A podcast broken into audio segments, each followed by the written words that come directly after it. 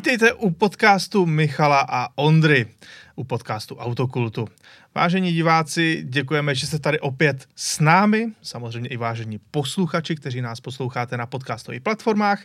A dneska se opět vrhneme na dnešní, respektive na téma, které jsme tady měli už minulý týden, což byly jednotlivé třídy současných automobilů a naše doporučení, co bychom si v rámci nich koupili. Michale, já tě tady zdravím. Děkuji, Ondro. A ještě než se do toho vrhneme, tak bych chtěl poděkovat za fantastické ohlasy na naše dlouho připravované video o Dieselgateu. Ano. Moc si všech vašich pochválných komentářů vážíme. Jsme rádi i za ty, které uh, byly, když to tak řeknu, více do inkvizitorní. Oba dva jsme se vám tam snažili odpovídat, i třeba já k některým těm komentářům, které třeba poukazovaly na určité nejasnosti nebo alternativní výklady, tak jsem se snažil přiřadit ty zdroje, ze kterých jsme čerpali. Ano, Tak. takže pokud jste náhodou neviděli eh, podcast o Dieselgate, o jedné z největších kaus ve světě automobilů, tak rozhodně myslím si, že by zrovna tohle byste si neměli nechat ujít, protože je to opravdu extrémně zajímavé. Tak. Ale Michale, dneska ještě než půjdeme na to hlavní téma, které už jsem tady předestřel, tak se musíme podívat na naprostou bombu, na něco, Ano. co jsme opravdu nečekali. A já jsem fakt netušil, že něčeho takového jsme schopni se vůbec dočkat. Ale Ford se vytasil s tímhle. Je to Ford Mustang GTD a není to naftová sportovní verze, jako u Volkswagenu Golf. Tohle auto vychází právě ze série GTD, kde závodí v Americe. A je to čistě okruhová varianta Mustangu, ale na extrémní úrovni. Na úrovni podobně extrémní, jako je 911 GT3 RS. A možná právě tím, jak se to auto liší od svého úplného základu, je to ještě extrémnější. Ano. Dá se říct, že nezůstal vůbec kámen na kameni, ještě trošičku rozlouskněme to jméno GTD. GTD je kategorie, která odpovídá kategorii GT3 Mezinárodní automobilové federace. Takže tohle to auto, jak vypadá, je dost pravděpodobné, že velmi podobnému bude i to závodní auto kategorie GT3, tedy jinými slovy to auto, které budeme moci vidět na příštích Le Mans. Ale tohle auto je tak strašně přes čáru těch homologačních pravidel, že paradoxně bude tím, uh, bude tím agresivnějším bratříčkem z těch dvou. Je to tak.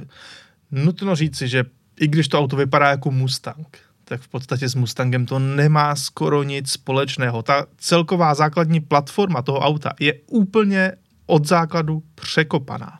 Což znamená, vepředu najdete srdce jako zvon, 5,2 litru osmiválec s kompresorem, což znamená 800 koňských sil, 7,5 tisíce otáček je uh, ref limiter, je červené pole, respektive tedy omezovač. A samozřejmě takovéhle auto s tím výkonem bude v přímce extrémně rychlé. Ale důležité je, jak se změnila ta koncepce, protože převodovka je teďka před zadní nápravou. Tedy ne tam, kde u normálního Mustangu. A není to žádný desetistupňový automat jako u běžného Mustangu nebo šestistupňový manuál. Je to osmistupňová dvouspojka.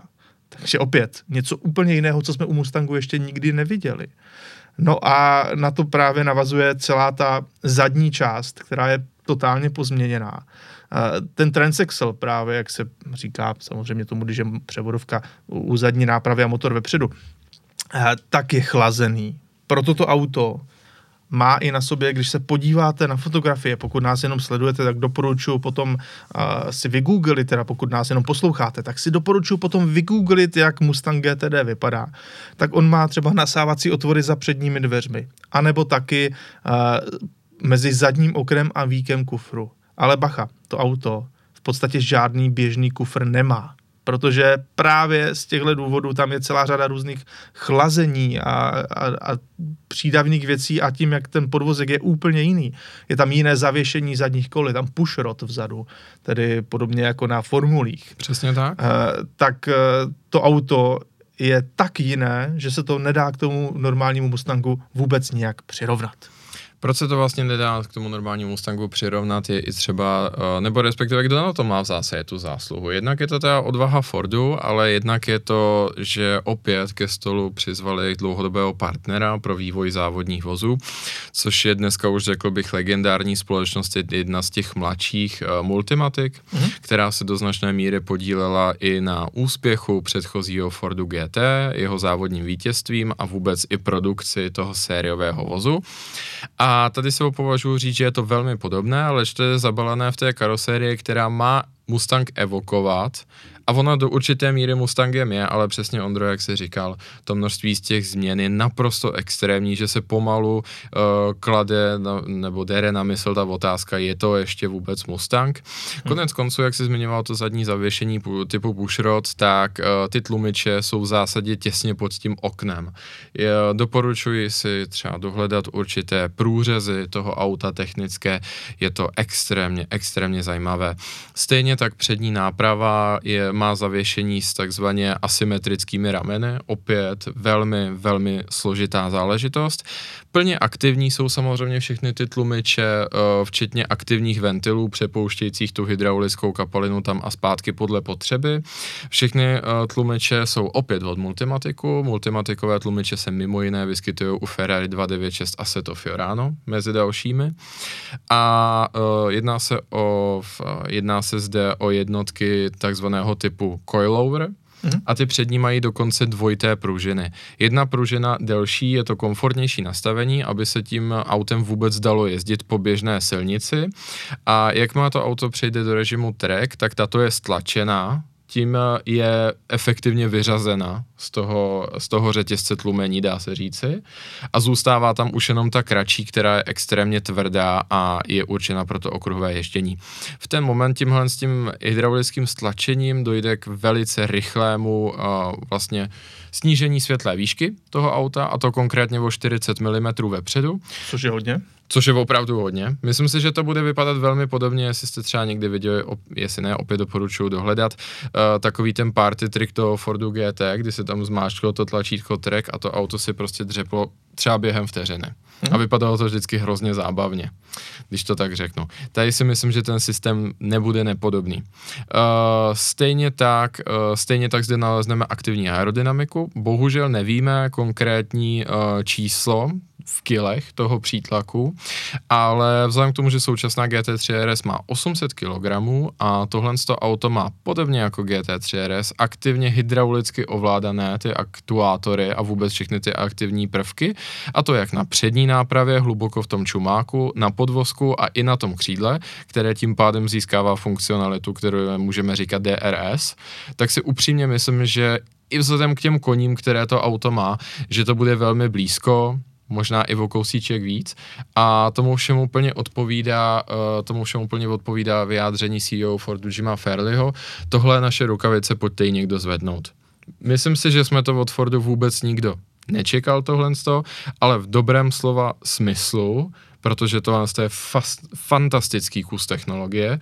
Oni řekli, že se s tím 100% na Nordschleife vypraví, Uh, jsem upřímně zvědavý na ten čas, protože co si budeme povídat, Nordschleife je tak specifická disciplína, že tam vám nejvíc pomáhá to, že tam strávíte prostě dva roky tím, že kroužíte pořád dokola a dokola, což je třeba to, co udělala GT3 RS, ale na druhou stranu tohle to taky zkresluje trošku potom ty výsledky, protože stačí, abyste jeli do Spa, Road America a nebo třeba Daytona v Americe a spousta z dalších těch ikonických tratí a ty výsledky jsou úplně jiné. A tady to samozřejmě tomuhle Fordu bude hrát hodně do karet, protože oproti GT3 RS nemá 520 koní, ale má jich 800.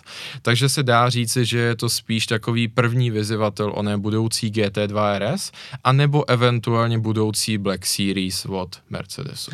A také důležité je říci, proč to ještě nejde srovnat s běžným Mustangem. Ta karoserie je karbonová, respektive celé to šasí. A je tady karbonový kardan, a to auto má rozložení hmotnosti 50 na 50, právě tím, že to je transaxle s převodovkou vzadu. Titanový výfuk má aktivní klapku, no a k tomu všemu samozřejmě i ten track mode, eh, právě jak to auto čapne dolů, tak eh, to bude zajišťovat právě, řekl bych, velmi ne, ne, netypické zážitky právě na Mustang, protože když víme, Mustang, on vznikl celkově spíš jako takové mar- marketingové hraní si s lidmi, hmm. Když to vezmeme historicky.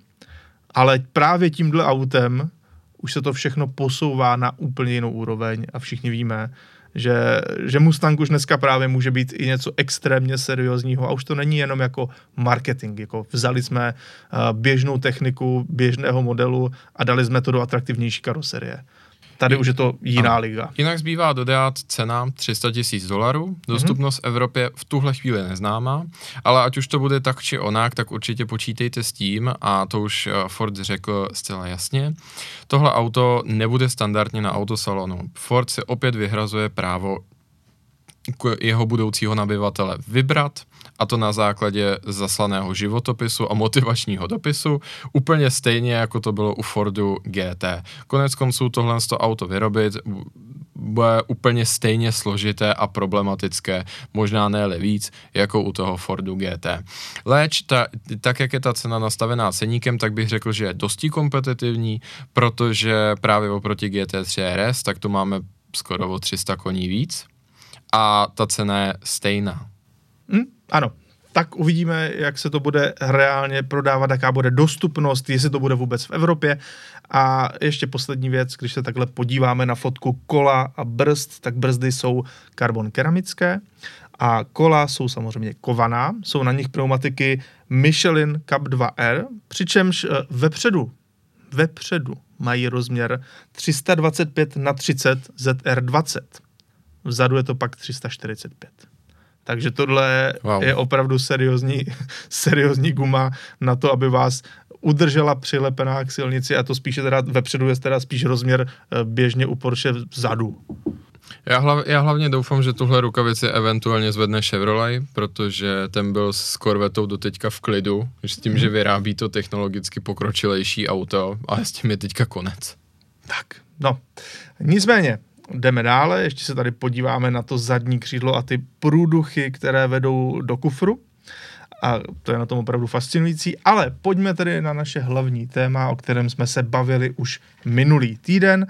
Procházeli jsme takhle jednotlivé třídy aut, které se dneska prodávají nebo které nám přijdou nějak zajímavé a vybírali jsme tam to, co bychom si koupili my, nebo co bychom vám doporučili. A už jsme měli luxusní limuzínu, měli jsme manažerský sedán, měli jsme i malé auto anebo ostrý hatchback. Ale dneska se podíváme na další kategorie a začínáme ostrou sportovní čtyřkolkou. A Michale, ty si vybral uh, no co jiného než mm. GR Yaris. Jel jsem s tím, uh, myslím si, že o tomhle tom autě bylo napsáno, už napovídáno prostě hodně. Uh, někoho to může snad v tomhle chvíli i štvát, ten neustále sebou povakující narrativ, ale sorry, myslím si, že jsem řídil jako dost aut, včetně jako řeknu závodního speciálu. A tohle z toho auto se kvalifikuje prostě mezi ty nejlepší, jako co jsem kdy řídil, tečka. A jako za tu cenu je to strašně moc, člověk získává a tomu auto něco vytknout je velmi těžké. Samozřejmě nemůžete ho vnímat jako standardní hatchback, pro, jelikož prostě ta střecha vzadu je natolik skosená a to auto je natolik vyspecializované, že té praktičnosti je tam úplně minimum, spíš vůbec. V určitých ohledech je to auto i poměrně radikální a s málo kompromisy ale, ale to je dobře, protože funguje naprosto skvěle a za mě v tomhle tom ohledu, a doufám, že jako tohle to nebude velká hereze, když řeknu, ale za mě ten svůj účel, tedy být jaký homologační speciálně pro rally, tak plní snad i líp, než kdy plnila Impreza nebo Evo.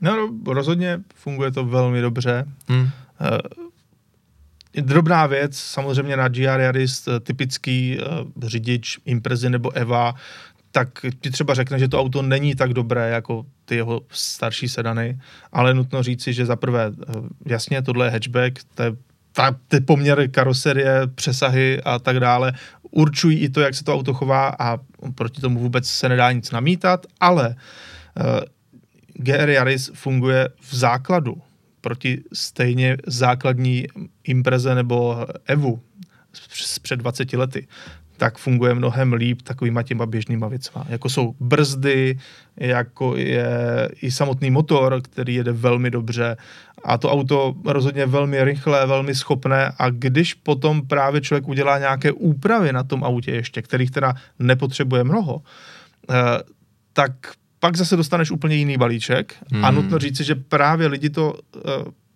lidi to srovnávají ne se sériovým Evem nebo Imprezu, ale už s upravenýma, protože těch sériových to v podstatě to je hledat jehlu v kupce sena, najdi mi sériové Evo. Tak právě proto je to trošku ne, nefér srovnání. A hlavně srovnávajme stejné ovoce. To auto dneska stojí lehce přes milion. Eh, když se vrátíme těch 15 let zpátky, 10-15 let zpátky, kdy byla ta jednociferná Eva v prodeji a představovala, řeknu, jako ten vrchol, tak to auto vždycky stálo tehdy přes milion. Jenže to je jako by to dnes, třeba. No to je jako by to dneska stálo 2,5, 2, 2,5 a ten Jaris dneska stojí milion, takže to by to Evo tehdy muselo stát 450 450 až 500, což absolutně, což absolutně nestálo. Nemluvě o tom, že dneska už víme, že Yarisy GR jsou takzvaně držáky, prostě žádné jako fatální nebo opakující se problémy no. se s tím autem úplně ne. Jeden, jeden, jeden by byl, přední diferenciál odchází docela často. Dobře, ale tak není to, není to uh, tak dramatický jako u Impreza a její těsnění. To ne, samozřejmě, řekněme si to na rovinu, jako Impreza má těch mm. problémů víc. A ono Evo Synchrony taky. převodovek, motor a tak dále. Evo mm. taky má své problémy, byť tam, že to dáne hodně stářím, mm. ale, ale taky má nějaké chronické, všechny ty auta. Je to prostě, to k tomu patří, jo, to tak je. Hmm, Tady ale... je výhoda, že to je v záruce. No. Přesně tak. A je to hlavně auto, které si dneska můžete koupit. Myslím, že za super peníze a to svezení za mě je s tím neskutečné. Takže ano. hotovo ale já, když jsem volil ostrou čtyřkolku, tak jsem opět uh, uvažoval trošku jinak, byt GR Yaris bych samozřejmě uh, doporučil také, ale říkal jsem si, že je dobré, když je to něco trošku unikátnějšího a v tomhle mi vychází velmi zajímavě Audi RS3. Protože RS3 má stále ten pětiválcový motor, který je úžasný. Silný, charakterní, krásný zvuk, prostě je to radost. Zároveň ale tahle generace nejnovější RS3 je, je to poprvé, kdy to auto i pořádně zatáčí, kdy to auto je zábavné, hravé, a nepůsobí na limitu tupě, nedotáčivě, ale právě můžeš si s tím trošku hrát. Je to dané jak eh, tím zadním diferenciálem samosvorným s vektorováním točivého momentu, tak i celkově trošku jinou charakteristikou, jiným nastavením toho auta a za mě funguje to úžasně, zábavně, eh, stále se to dá tak nějak koupit plus minus do 2 milionů korun, což vzhledem k tomu, jakou rychlost, univerzálnosti to auto nabídne, tak podle mě není vůbec špatná volba. Souhlasím, hlavně ten motor, opravdu unikátní záležitost. No a teďka pojďme ještě na trošku jinou kategorii a to budou velká SUV. Michale, ty si takzvaně uh, nepřekvapil, ale mm. dá se to naprosto jednoznačně očekávat. Zvolil si Porsche Cayenne. Proč? Já bych třeba věděl, proč, ale řekni nám to ty.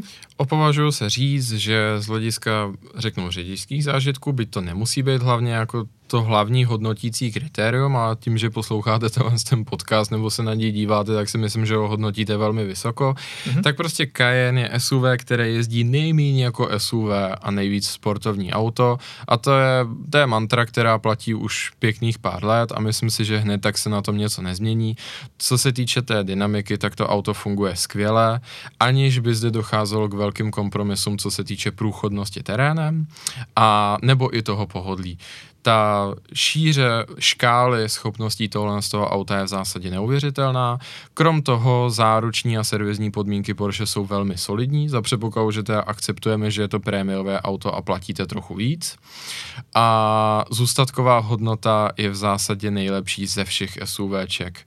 X5, nedej bože GLE, tahle ta auta padají mnohem, mnohem ostřeji na té hodnotě než Cayenne. Ale samozřejmě, uh, jo, mimo jiné, teda samozřejmě teďka nám přichází hloubkový facelift, no je to spíš taková půl generace, kde si myslím, že je poměrně sympatickým tahem návrat osmiválce i do té, řeknu, levnější a trošičku skromnější varianty S. Opět, pokud to auto nevybavíte nějakým způsobem uh, přes čáru, konec konců i ta standardní výbava je sympatická, tak uh, to ani nejsou tak gigantické peníze. Ale samozřejmě furt jsou to velké peníze a proto tady mám i jednu jako do, zmínku pod čarou a to je jeho bratislavský bratr Volkswagen Touareg kde si myslím, že naopak za auto, které se tak potácí kolem milionu, že jo, v těch úplně nejskromnějších variantách a akčních nabídkách, po, mm. ale spíš realisticky jeden a půl, řekněme. Realisticky ano, začíná teďka, eh, taky má facelift, to auto začíná třeba 1.7, mám pocit, ale už je to jako solidní, i výbavově, mm. je tam naftový šestiválec a, a byly tam nějaké nabídky, Ale že byly, nedávno. byly nedávno dokonce akční nabídky, kdy to auto šlo koupit za milion nové. Nebo bez daně, že jo? S. S? Ježíš Maria. No a to si myslím, že za auto, které má neuvěřitelně echtově udělané šasy, protože připomeňme si, že pozor, vyvrátíme tady, není stejná karoserie Cayenne a Tuareg nebo nedej bože Urus, fakt není. Ale některé důležité prvky jsou tam shodné a samozřejmě máte-li nějakou podvozkovou skupinu, tak to základní auto nemůže být bláto a to nejlepší úplně jako diamant. Hmm. Vždycky jako se na té škále nějakým způsobem pohybujete, což značí, že Tuareg je mimořádně schopné a dobře udělané auto. V té poslední variantě se mi vzhledově i velmi líbí a v Volkswagen vám dopřeje dát si do něj spoustu komfortních a bezpečnostních prvků, které jsou typické spíše pro opravdu luxusní vozy. Ano, za mě Tuareg taky upřímně solidní vůz. Já, když jsem se zamýšlel právě nad velkým SUV, a teďka nás možná uh, malinko uh, řekněme, omluvte za to, že v tomhle díle podcastu se budeme bavit spíše o těch dražších vozech, protože už jsme právě tu škálu těch levnějších trošku vypotřebovali v minulém díle, tak e, mě právě u těch velkých SUV jsem se tak jako zamýšlel, které auto mě tak zaujalo. A říkal jsem si, dobré, tak třeba super auto je BMW X7 ačkoliv, když přicházelo na trh, říkal jsem si, je, to je to ošklivé s těma obrovskýma ledvinkama, nelíbilo se mi to, pak jsem se v tom svezl, zjistil jsem, že se s tím jezdí velmi dobře, dokonce proti soudobé sedmičce, tedy té dneska předchozí. Mi to auto v mnoha ohledech přišlo lepší, což se mi běžně u SUVček nestává. Naopak SUVčka běžně považuji za uh, všeobecně horší auta na běžnou jízdu, než, eh, než tohle. No tak eh, jsem tak uvažoval, říkám si si dobře, X7, ale Bavorák, nevím, dobře, existují i lepší verze Bavoráku a pak mi to docvaklo. Nejlepší Bavorák je přece Alpina. A tak jsem zvolil Alpinu XB7. Mně se líbí, že to nás ty poslední dva díly je to tady Ondra, kdo tady rozhazuje. No ano, já trošku rozhazuju. Přesně tak. Eh, takže Alpina XB7, auto, které vychází právě z X7, což je opravdu velmi prostorné a komfortní auto.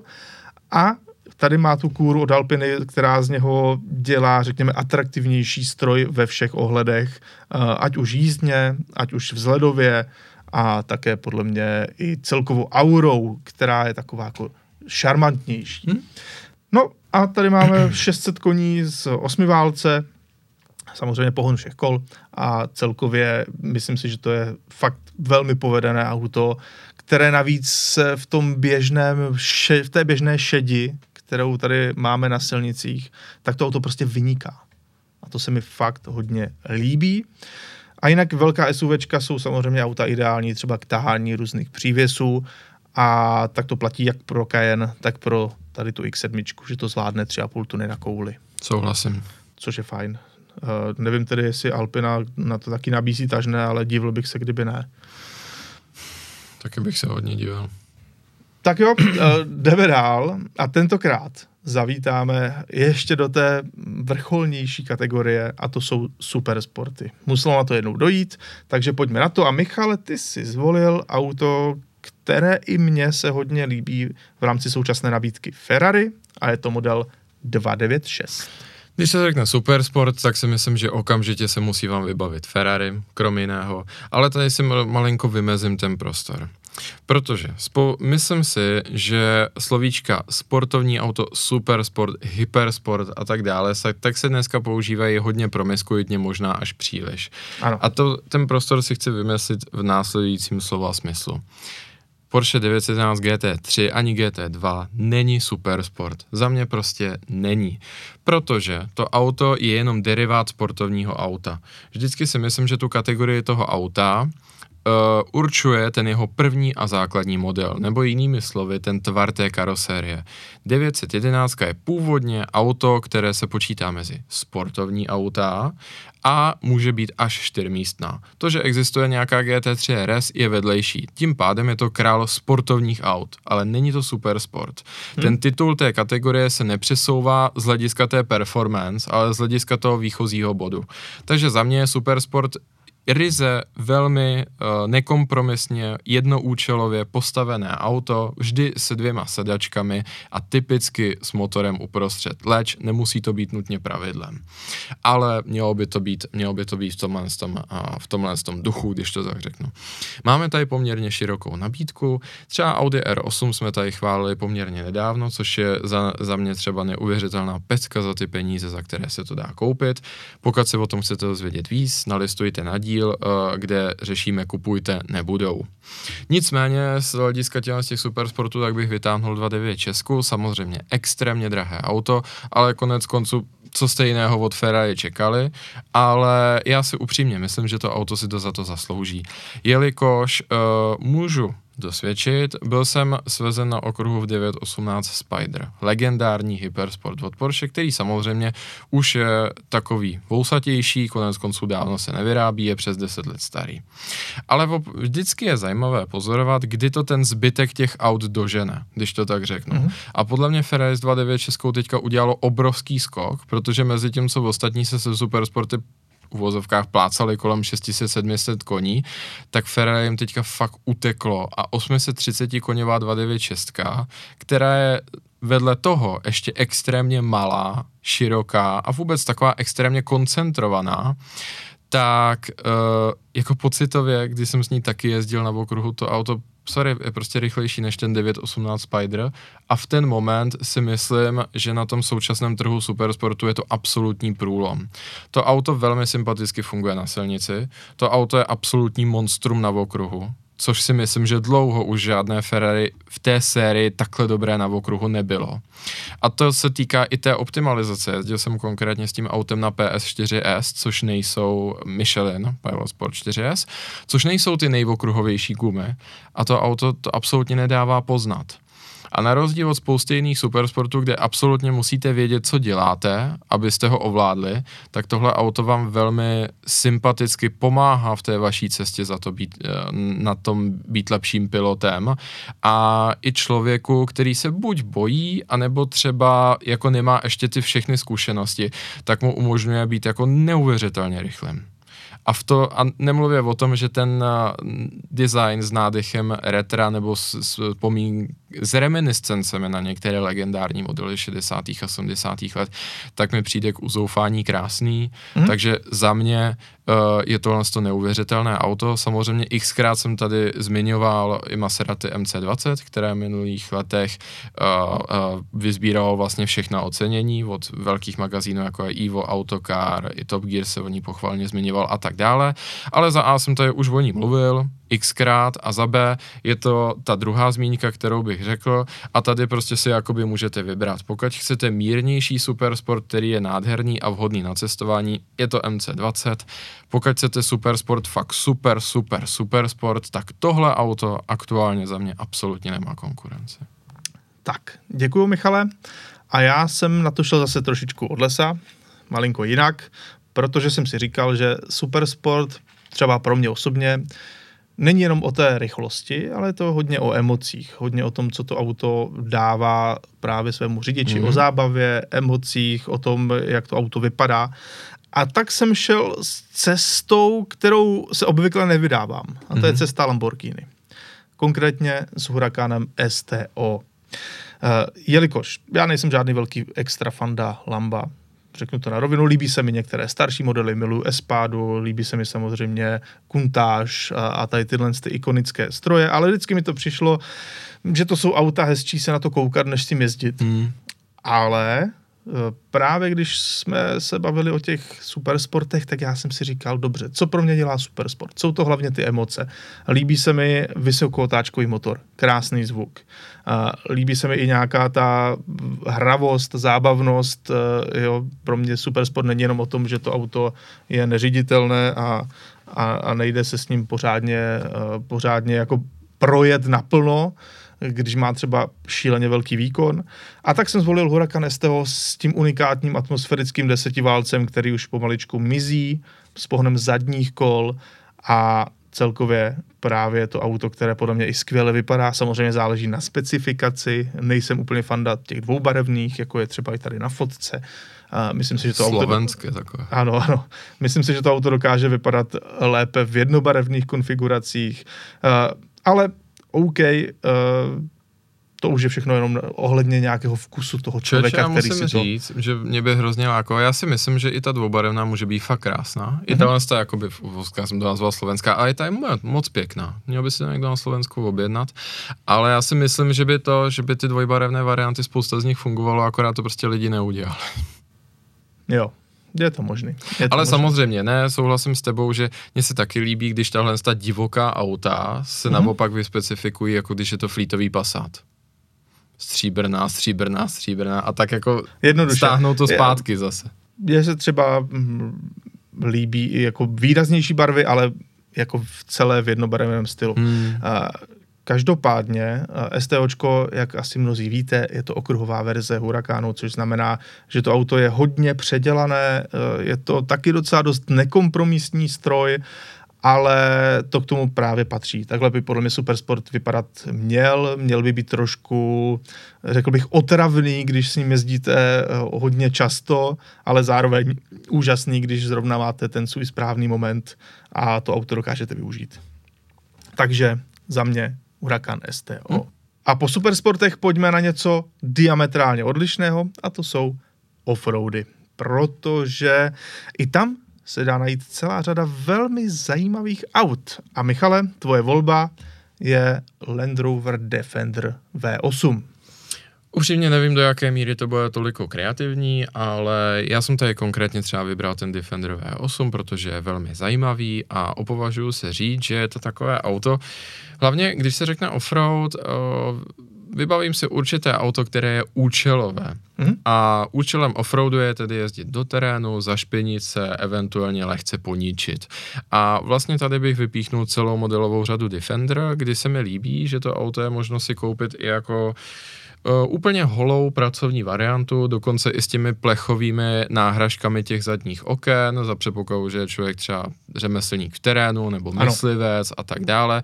A tím se mi líbí. Vlastně tím, že to auto si v zásadě na nic nehraje. A nebo ho naopak zvenčí můžete udělat velmi střídme a dovnitř si dát celou krémovou vinzorskou kůži. To všechno se mi přesně líbí. A to je přesně i ten důvod, proč jsem dlouhodobě kritický ke g Mercedesu, který začal jako účelové auto, ale tím, jak je luxusní a opulentní, tak podle mě úplně opustil vůbec celý ten svůj smysl existence, když bych to tak řekl. A vlastně i třeba co se týče těch nejšpičkovějších variant, což je bez pochyby G63 AMG, já nevím, já prostě jakoby to auto mi přijde už tak nazdobené a to konkrétně prvky, které jsou tak choulostivé a spíše s původem na závodních tratích, že si nedovedu představit, že bych eh, s tím autem takhle jako vlétl do louky, skočil o nějaký horizont a prostě klouzal se v blátě. Upřímně si nemyslím, že to auto je na to stavěné, asi by to s ním šlo, ale není to prostě ta jeho přirozená pozice a v ten moment se ptám, tak k čemu to vlastně je. A v tomhle tom ohledu se mi mnohem víc líbí celá ta modelová řada Defender. Bez pochyby můžete říct, že už to není ten pravý Defender, protože není na rámu, tohle toho auto už má samonosnou karosérii, ale já se považuji říct, že to pořád offroad je. Za mě se tím kvalifikuje tou nabídkou vlastně uh, offroadových prvků, světlou výškou a celkovou tou konstrukcí spodku auta. Za mě, eh, jak říkáš, plno lidí ti řekne, že to už není offroad, že to je SUVčko. Ale to, co to auto dokáže v terénu, je hmm. podle mě opravdu je nevýdané. Fakt I ta nevýdané. brodivost, že jo, jo, brodivost, ale i to, co to auto projede, jak dokáže prostě vykřížit nápravy a jak to celé funguje. Já jsem s tím zažil jako terénní jízdu, kde já bych si za to sám netroufl, ani náhodou, kdyby mi někdo neřekl, že jako jo, to zvládneš, to tady Hmm, projeď, hmm. máme to vyzkoušené. A, a to jako, jasně, nejsem žádný offroadový specialista, ale už jsem něco v terénu zažil Mhm. a tohle teda byl úplný extrém a to auto projelo, projelo neskutečné věci. Takže s tebou souhlasím a navíc eh, s tou V8 třeba, co tady máme na fotce, krátký Defender s V8, tak to auto je i velmi šarmantní a charismatické a Mhm. takové jako neobvyklé a má to ještě kompresorový motor, což je super.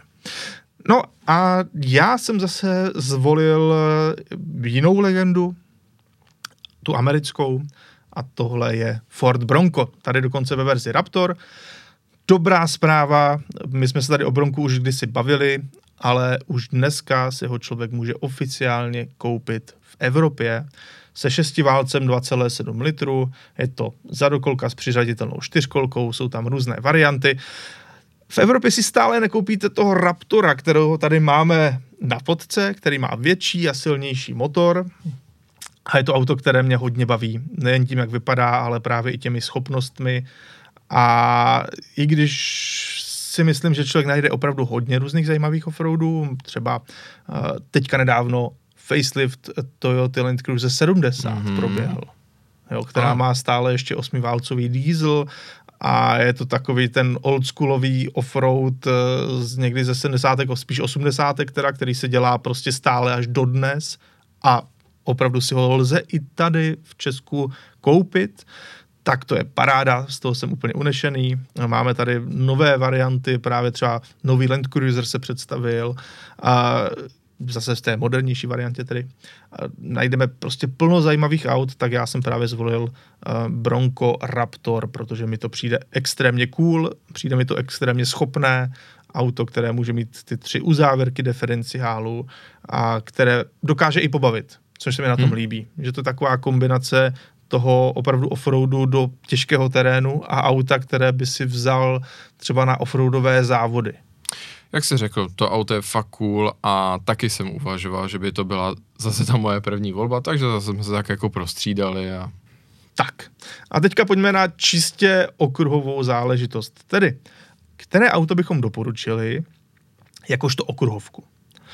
Michale, ty jsi zvolil Porsche Cayman GT4.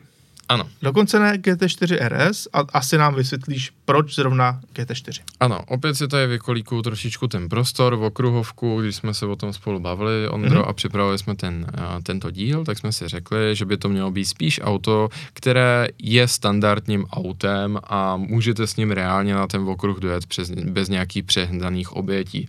Tím pádem nám z toho vypadávají caterhamy, vypadávají nám z toho třeba i speciálky, jako je Ginetta, která nikdy neměla o, homologaci, Mhm. anebo třeba auto, které už se tomu jako dost blíží a také jsem třeba uvažoval ho zmínit KTM Crossbow. Ale pojďme se teda bavit o tom, že je to, když to tak řeknu, v úvozovkách plechové auto. Ano, a že to je jakoby hobby, Ano, řek- řekněme track day auto, ano. které se sice blíží k těm uh, okruhovým závodním speciálům, ale pořád je to klasická silniční záležitost. Je to přesně tak. Uh, ta snadná cesta ven a ta, která si myslím i díky té neutuchající popularitě toho auta, by byla, kdybych tady řekl Porsche 911 GT3 a s tím jsme to prostě opustili, protože o tom bylo napsáno jako terabajty dát a natočeno a popsáno tisíce stránek a šluz, jako bylo by to vyřešeno. Ale ne, já řeknu, že je to Cayman GT4 a řeknu to z jednoho prostého důvodu. Nebo respektive předestřu tady jednu úvahu. Nemluvě o tom, že jak se sou dobou GT3, tak s Caymanem jsem v tuhle tu chvíli strávil v zásadě stejně času, s Caymanem 2 až čtvrt roku, s GT3 teďka 1 a 3 čtvrtě. Ano, jako GT3, jak se tak říká v angličtině, hands down, to je to prostě to ultimátní okruhové auto. A co v oběma tě, dvěma těma s tím autům jde uh, ke cti, je fakt, že když třeba začnete v okruhové ježdění s M-kovým bavorákem, tak prostě každý si pomalu k tomu GT Porsche tu cestu najde, protože u těch aut ten jejich recept na vítězství je optimalizace A ruku v ruce s tím jde, že ta auta mají velmi nízkou spotřebu materiálu. Jsou na to vyoptimalizovaná motorově, takže ta auta mají desítky tisíc kilometrů na okruhu a prostě vůbec nic se s nima neděje. Furt působí stejně dobře jako nová nežerou tolik gumy, nežerou tolik brzdy, prostě a v konec konců ani to palivo extrémně. A přitom je to v zásadě pořád to nejrychlejší, co na okruhu můžete mít. A ten výrobce je víc než připraven uh, na všechny tyhle scénáře, i co se týče servisu těch aut, servisních intervalů, nějakého budoucího nastavení, příslušenství a tak dále a tak dále. No a to svědčí oběma těm autům. No a teďka konečně ta úvaha, ke které tady směřuje. Základní cena GT3 na německém trhu je 193 tisíc euro. Základní cena 718 Cayman GT4, ne RS GT4, které v současnosti ještě pořád v tom německém ceníku najdeme, ale už máte fakt asi poslední minuty, zdali vůbec, tak je 103 tisíc euro. GT3 má samozřejmě ten motor, který bez uzardění můžeme označit jako kapový. Je to v zásadě motorsport agregát až na pár detailů, pokud ty peníze máte, tak je za to dejte. Nic moc lepšího jako nenajdete. Ale podobně jako to jednou, a to, co tady řeknu, tak na jednu stranu se považuji říct, že je verifikováno, jelikož něco podobného udělal Automotor Unsport asi před dvěma lety. Když, si přepo, když tomu autu, těm autům udělíte nějakou bodovou škálu, třeba pocit z brzd, pocit z řízení, co, co kompletní dosažený čas na tom okruhu a takhle nějakým způsobem to rozdělíte a pak to všechno podělíte tou cenou, zvládne ta GT3 být o 90 tisíc euro víc, zvládne stát hmm. dvakrát tolik než Cayman GT4, ta jednoduchá odpověď je ne, nezvládne. Tu GT3 prostě samozřejmě, že si ji budete chtít koupit, nebo spousta lidí si ji budete chtít koupit. A absolutně nic proti tomu. To auto je fantastické a v zásadě jako nemá v tomhle tom substitut. Ale ten Cayman GT4 za 103 tisíc euro je jako neuvěřitelná nabídka a na okruzích, jako je třeba most, tak ten rozdíl mezi GT4 a GT3 může být úplně bez problémů v rukou to auto není o tolik pomalejší. A z, dostáváte tam 95% všech těch kouzel, které GT divize Porsche z Vajzachu nabízí. A naopak samozřejmě, že GT3 má ty svoje party triky, které GT4 nikdy umět nebude, ale myslete si, i ta GT4 má některé vlastnosti, které uh, ta GT3 už, jako když to řeknu, tolik nenabízí. GT4, co bych vždycky vypích a na co třeba rád vzpomínám ve srovnání je, že to auto skvěle poslouží někomu, kdo je fantastický okruhový jezdec, v zásadě na hraně profesionality, ale je to i výborný společník na to se to fakt naučit, to ježdění na tom okruhu. Rozhodně lepší než GT3 na ano. učení se. GT3 už je prostě ostřejší, vodost a mnohem už víc. Mnoho lidí už to nezvládá. Už ano. to ne na ně moc ano. to auto. Je to na ně moc složité to řízení ano. a je to všechno v moc velké Přesně rychlosti tak. a všechno je to těžké, náročné, zatímco ta GT4 je mnohem přístupnější a dostupnější. Přesně tak. Už fakt musíte vědět, co děláte s tou GT3. Třeba současná GT3, co bych vypích, díky tomu, že ona tak neuvěřitelně drží na předku, díky těm eh, dvojitým lichoběžníkům, tak je poměrně hodně ostrá, co se týče náhlé přetáčivosti po ubrání plynu. To se s GT4 nikdy nestalo tohle. Další aspekt je, že dobře, třeba se vás netýká to učení tohle, ale chcete si sem tam jen tak tačit, dělat prostě nějaké skopičiny, svést se bokem a tak dále. Tak GT4 na toto iniciovat je mnohem jednodušší. Tak GT3 buď fakt už víte, co děláte a stejně jako chodíte po hodně tenkým laně, anebo tam fakt jako na hulváta musíte dát hrozně nízký kvalt a hrozně moc plynu. Tak GT4 je prostě hodnější auto a říkám, těch 90 tisíc euro je fakt hodně peněz. Hm? Jo, s tím se dá rozhodně souhlasit. Uh, za mě osobně třeba mě z toho vychází, že skvělý kompromis je právě ještě GT4 RS, která je jako přesně mezi těmito dvěma póly, jo. kdy to přidává to RS motorsportové, mm-hmm. řekněme, zjednodušení toho auta a více zaměření na aerodynamiku a tak dále. Ale zároveň to ještě není ta GT3, co se týče právě tohohle specifického chování auta s motorem vzadu a ostřejšího pořád je to ten středomotor. S, s ní je akorát ten problém, že už neušetří žádný peníze. Ne, to ne. To a ne. hlavně pokud nemáš nakoupeno, tak ti prostě neprodej. Samozřejmě, to je další věc. No ale teď to je moje volba mm. a je to Alpina 110R. Opět není to asi nic úplně, řekněme, překvapivého, protože zase, tak jako v minulém podcastu, ty si zvolil základního Caimana, já jsem zvolil A110, teďka si zvolil Caimana GT4 jo. a A110R, ale vychází to teďka z trošku něčeho jiného, nejen z toho, že to auto je velice lehké, obratné a funkční, což se právě na okruhu taky hodí i z toho dlouhodobého hlediska používání jakožto okruhového auta, když je to auto lehké, neubývá právě tolik materiálu, to auto se tolik neničí a mm-hmm. tak dále. Ale a110R, tak pro mě to vychází z mého osobního zážitku na Nürburgringu, na Nordschleife, kdy člověk e, tam najednou začal výdat čím dál větší množství upravených A110 těch běžných, základních, které dneska stojí milion a půl, milion 550, ale na to člověk dal, ty majitele na to dali podvozek, eh, to auto dál optimalizovali právě aerodynamicky, eh, udělali na tom eh, lepší brzdy, nějaké drobné úpravy a ta auto tam zajíždí fantastické časy. I když to má jenom třeba jenom v úzovkách těch 300 koní, tak tím, jak je to lehké a jak to auto celkově je velmi řidičsky dostupné a funkční, tak tam ta auta zajíždějí úžasné časy a právě proto mi z toho vychází, že ačkoliv jsem A110R neřídil, tak mi z toho vychází, že to jednoduše musí být velmi dobré okruhové auto mm-hmm a právě i na to dlouhodobé použití, právě trošku ve stylu toho Caimana GT4, že je to auto, které tě dost naučí, není to zas tak extrémně o tom výkonu, že by to bylo překoňované, spíše tady to šasi je rychlejší než motor, ale pořád máš ten celkový balíček, který jednoduše bude fungovat a myslím si, že bude fungovat i dlouhodobě na okruhu z hlediska nějaké spolehlivosti a dalších věcí. Hmm? Tak. No a teď tady máme ještě poslední kategorii a tou je kategorie elektro. Ha. Ha. A Michale, ty jsi zvolil vlastně něco, co mnozí ani do elektra neřadí. Ty jsi zvolil totiž Toyota Mirai. Ano. Ano, zvolil, ale elektromobil to je a tady se budeme muset naučit prostě rozlišovat, protože uh, elektromobil je otázka, co slouží k propulzi vozu. Jinými slovy, čím se ten automobil rozjede.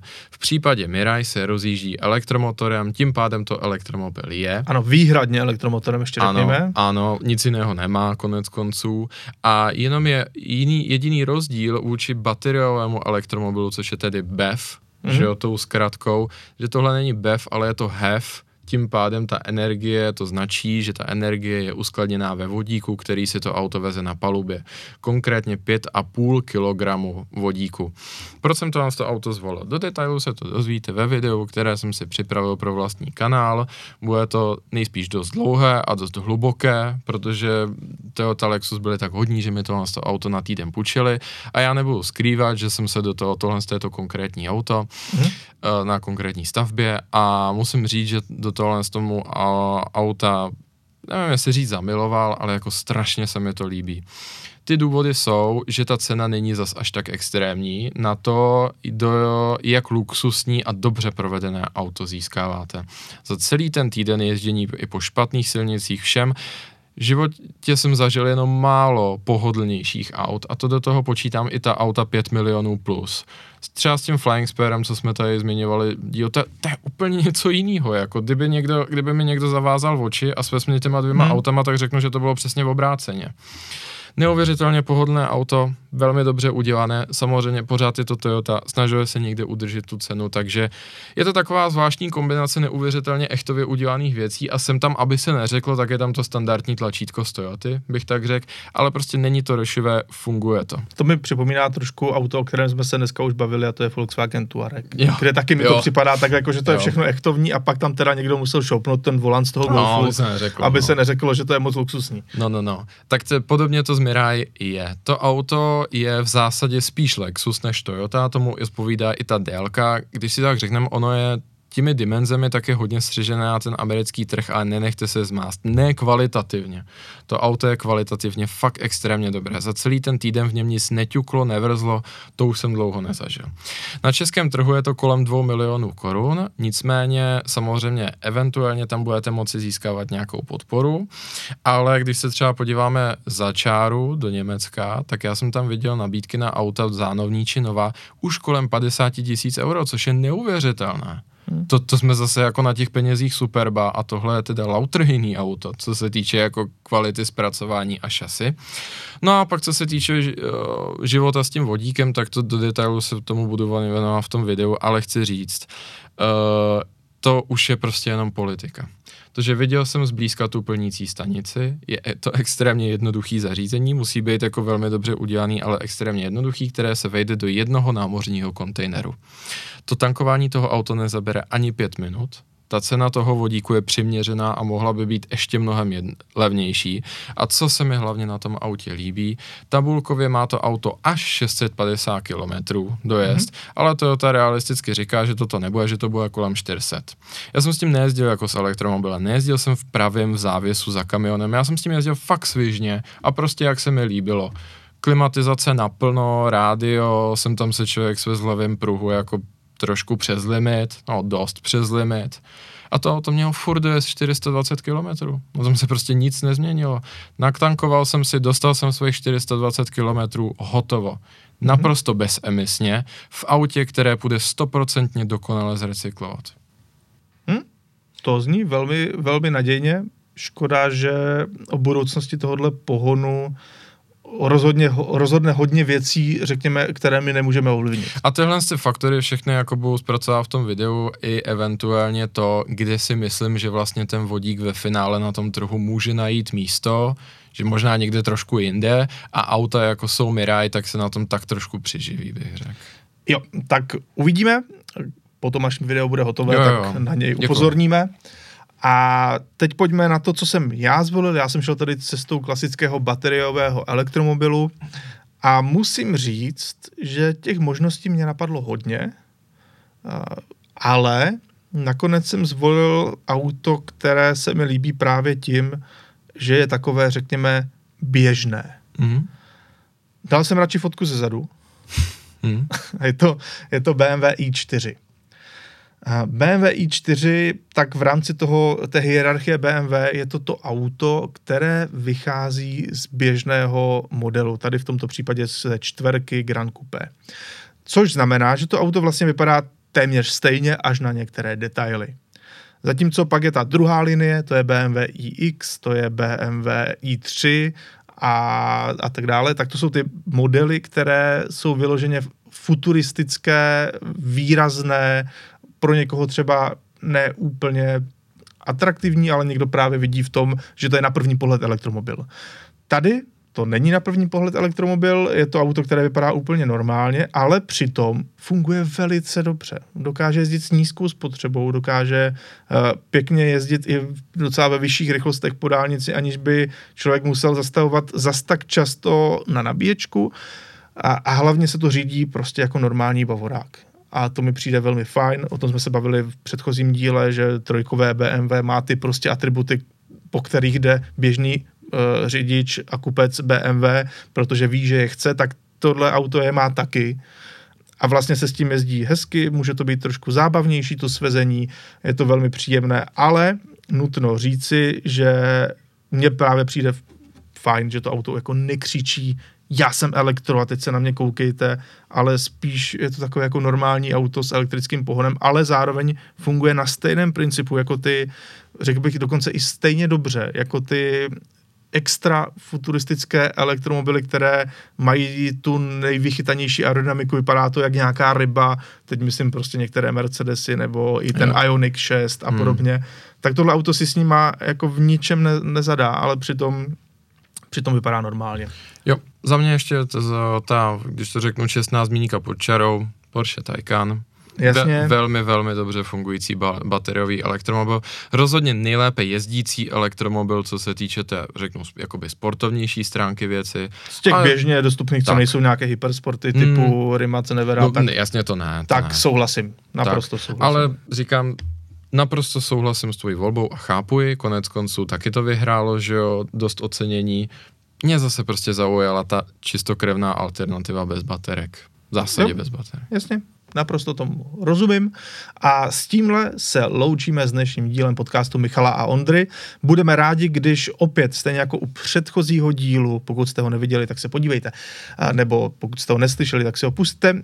Budeme rádi, když nám dáte komentáře na YouTube právě o tom, jaká auta byste v jednotlivých třídách zvolili vy. Doufáme, že se tam pod tím vytvoří zajímavá diskuze, do které my se rádi přidáme. Takže ještě jednou díky moc a na viděnou a naslyšenou zase příští týden. Mějte se.